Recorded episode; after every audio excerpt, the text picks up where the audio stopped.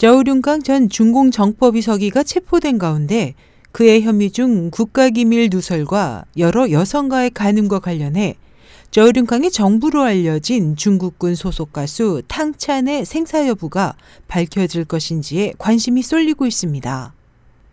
쉬샤이허우 전 중앙군사의 부주석, 보시라이 전 충칭시 서기, 저우륜캉 전 중공정법위 서기 겸 중앙정치국 상무위원, 리둥성, 공안 부부장 등 군 정계 건물들의 정부였던 탕 씨는 체포된 이후 중앙기율검사위원회의 조사를 받는 과정에서 그가 10여 명의 거물급 고관과 관련된 사실이 드러나 그들이 몰락되는 결정적 계기가 됐습니다.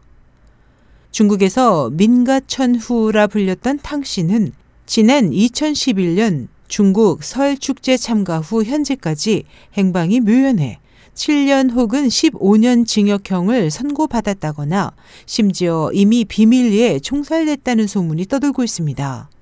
반면 중앙정법이 상층부 정보에 따르면 그는 국가 안전을 위협하는 스파이 혐의로 후베이 감옥에 수감돼 있습니다.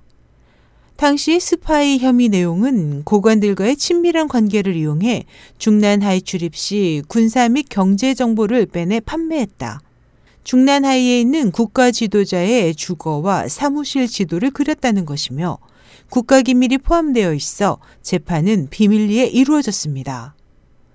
당시 스파이 혐의가 저우융캉의 국가기밀 유출과 관련이 있는지 여부는 불분명하지만 저우융캉이 많은 여성과 간통 및 권력과 돈으로 성을 거래하는 범죄 혐의를 받고 있어 이번에 탕 씨의 실종에 대한 의문이 풀릴 것인지 여부에 관심이 쏠리고 있습니다.